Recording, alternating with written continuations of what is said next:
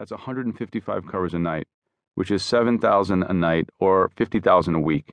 It's a nice little two and a half to three million dollar a year operation. If we're doing well, all told, we make 20%, $600,000. But these days, utilities cost more than rent. It's crazy. And you have to have extremely high revenues. You have to be busy all the time. Most people who open restaurants will fail because they lack the fundamental understanding of restaurant math. Either they think they're superstar cooks or they think they're superstar hosts.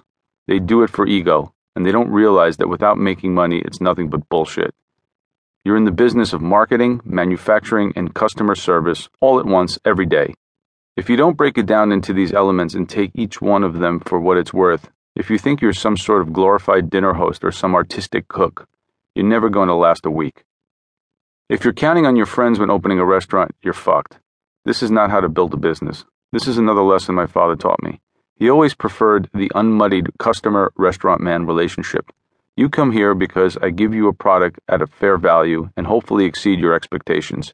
You're happy to pay for it, I'm nice to you because I'm making money. You enjoy it, you leave, you come back again, you say thank you, good night, and maybe I buy you a drink. Friends feel entitled. They keep you away from what you should be doing with the customers who really matter, and you have to send them free shit. Friends fuck up your night and your margin. Walking into the restaurant every day, you're basically looking for opportunities to make money. And how do you make money? By stopping money from going out the front door. First thing is, your restaurant has to have a scale at the front door, because every meat purveyor and fishmonger knows whether you do or do not. They all have a checklist of their restaurants that don't have scales.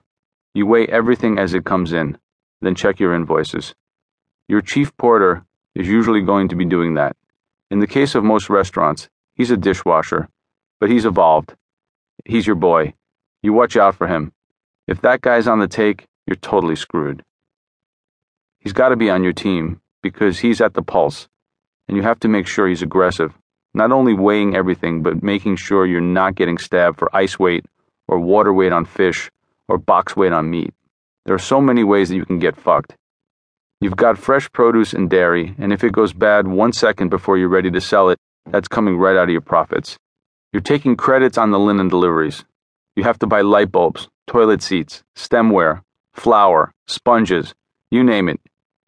And if there's a way to skim on it, someone's going to try.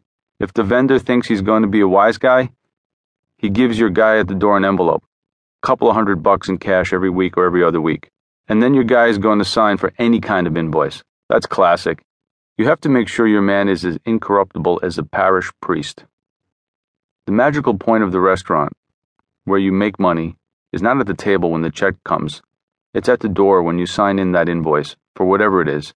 Because when you get it and you're signing it and it's still in the double ply receipt, if you mark a credit for dirty napkins or dirty tablecloths or weight on a fish, they're going to take back your marked receipt and you've still got an angle. When you sign off and take your half of the ticket, and now you only have your invoice left, and later you find out you've been ripped off, the road to getting that money back is much longer. So that's the real pressure point. When you still have the delivery guy there, and your guy there, and you can still mark that invoice and put up a stink if you have to. Fuck you. I'm not going to pay this. 50 cents on the dollar for this. You still have leverage. Once you sign off on it, you're done. People will try to cheat you all the time. It's like Monty Python's Life of Brian. If they didn't try to cheat you, and you didn't try to haggle, everyone would be disappointed. It's part of the game. Once you have a relationship with vendors, you hope you can trust them, but it's definitely a crawl. They'll nickel and dime you until nickels become dimes and dimes become quarters. Then there are the people who actually want to steal from you.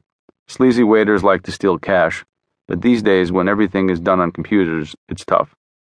It used to be that they could give a customer a fake check without running it through the register and then pocket the money off the books, but that's very risky. If they're in cahoots with the bartender or whoever's taking the cash, that's a better way to steal. That requires two people cooperating, though, and a little honor among thieves but at least that way they might have a chance.